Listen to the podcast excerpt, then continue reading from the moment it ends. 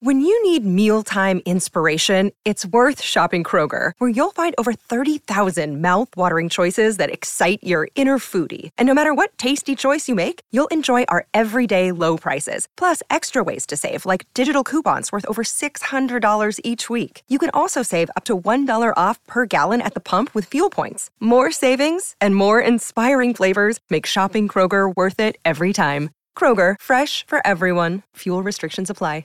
Today we are celebrating Martin Luther King Jr. Day, and as I said uh, a couple of weeks ago, I had the really fortunate opportunity with my friend Mayor Eric Adams, who's on the plane back from El Paso, Texas, as we speak, to feed the homeless. And at one point, I was on his left, and Norman Siegel was on his right, and he said, "Look at this: my conservative friend Sid Rosenberg on my left, my liberal friend Norman Siegel on my right."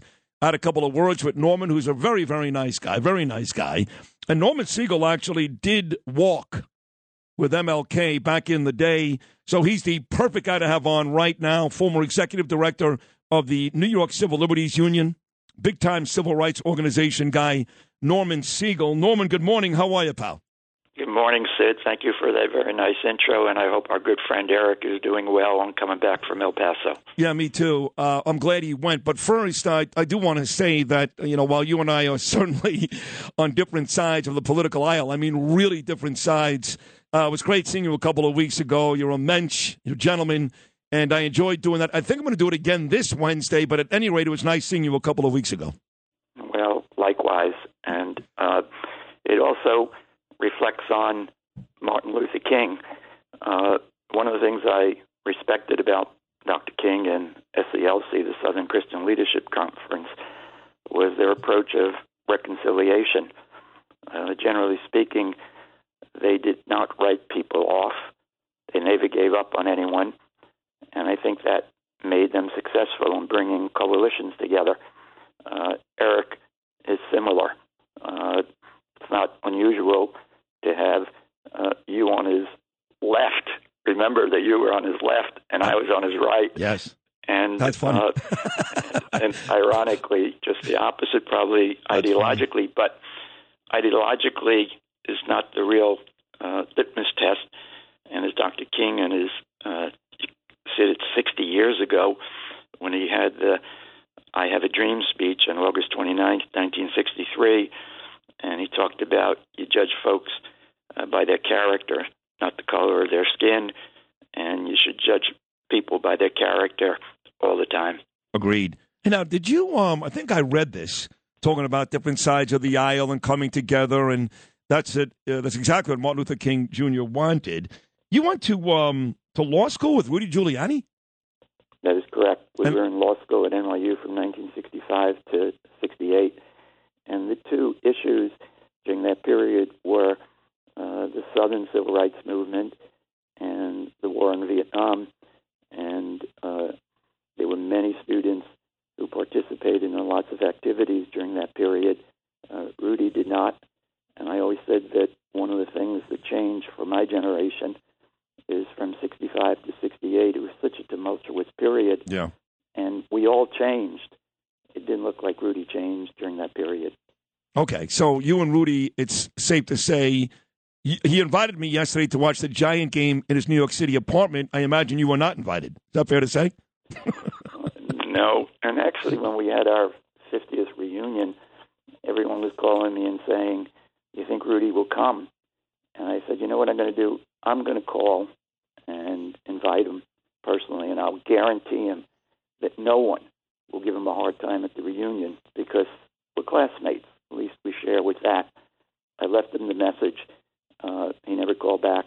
And in fact, he never showed. Never showed. Okay. Uh, this is Norman Siegel. Uh, before we get to your personal experiences with Dr. Martin Luther King Jr., you talked about tumultuous time between 65 and 68. I was born, Norman, in uh, 1967, April 19th. I was coming up on my one year birthday when King was assassinated in uh, in Tennessee.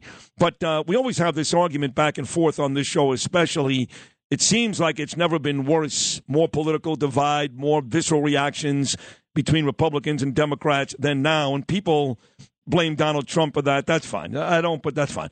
Uh, more tumultuous, more divided now, or back in those days, which some think was the worst time for this country? No, I, I agree. I think that it's more tumultuous now.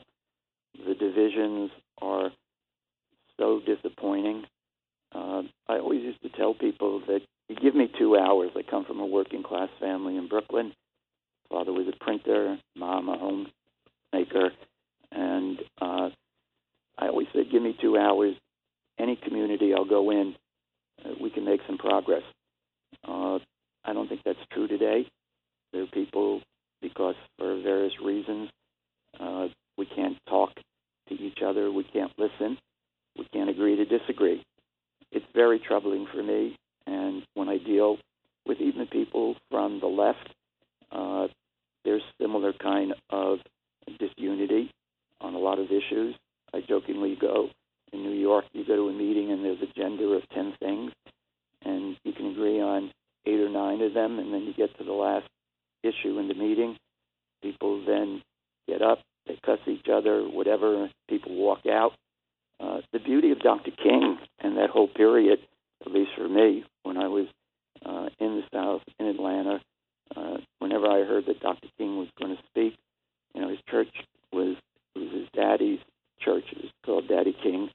Uh, wherever I was, if I heard that Martin was going to speak, uh, I got in my car, got over there as quickly as I could Wow. uh, to listen because he believed in the principles of freedom and justice and equality and fairness for all.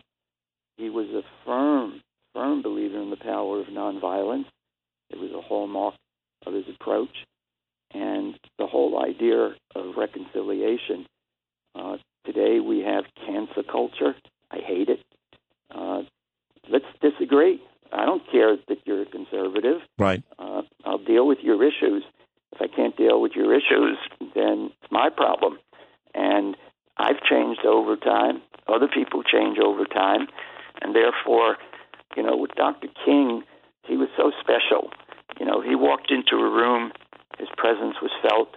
He was smart, well read, respected, non egotistical. When he spoke, every word, every word counted. His words were like pearls on a string. His thoughts, his ideas, they were clear, they were substantive and wrong and thoughtful. Uh, you know, his I Have a Dream speech that I made reference before, I live by that creed. Judge people by their character, not necessarily by the color of their skin. Yep. And he was a great orator, uh, and probably the best orator I've ever heard. I, I really recommend people, if they would just listen to some of his speeches, whether you agree with it, at least recognize he was very sincere. He was very compassionate and passionate. Uh, he was one of a kind. He was. Norman Siegel is the former executive director of the New York Civil Liberties Union, the NYCLU, New York's leading civil rights organization under the umbrella of the nationwide American Civil Liberties Union, of course, the ACLU, as well as a former candidate for public advocate in New York City and a noted civil rights attorney. We're going to take a short break and come back with Norman Siegel on this special day and talk about Norman's personal experiences with the great Martin Luther King Jr. on this special Monday edition of the number one Nielsen rated news talk show in New York City. That's us, Sid and Friends in the Morning, Talk Radio 77, WABC. Cause you don't love me no more. Every time I call you on the phone, some fella tells me that you're not at home. So unchain my heart, oh please, please set me free. Entertaining and informative. This is Sid and Friends in the Morning. 77 WABC. All right. Back here with uh, Norman Siegel, big time former executive director of the NYCLU, ACLU, big uh, civil rights attorney. Hey, Norm, I was told that um, way back when you actually had some personal experience with Martin Luther King Jr., walked with him, and is all that true? Well, there were marches that he was up front, and I wasn't next to him, but I was Okay. in those, at least that march that I can remember. Uh, I, as I said before, uh, I was in Atlanta in '66 and '67 as part of a thing called the Law Student Civil Rights Research Council, and uh, you know the part uh, I can remember being at Ebenezer and Dr. King would walk into the room. Uh, his presence was felt.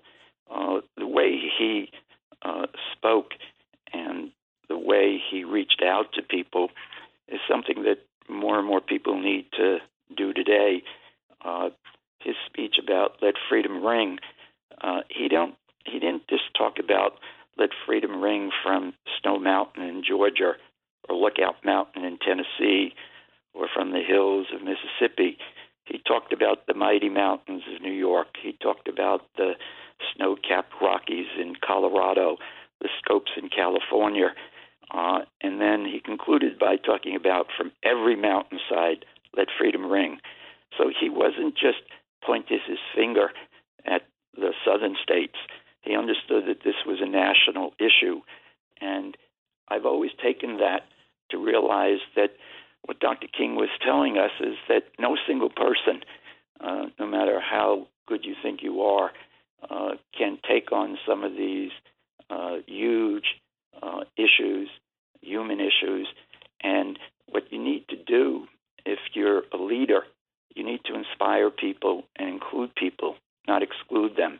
And again, never give up on people. Yep. Uh, he focused on racial equality, voting rights, economic rights, the Vietnam War. It was very controversial when he gave the Riverside speech. Yeah. 1966. He, he opposed it, obviously, and he took uh, some beatings for that. 60- and he eventually, before yeah. he was assassinated, he was working, and I was looking forward to when I got out of law school in summer of '68 to join the Poor People's Campaign, mm. which would have been an issue all about class and economic issues.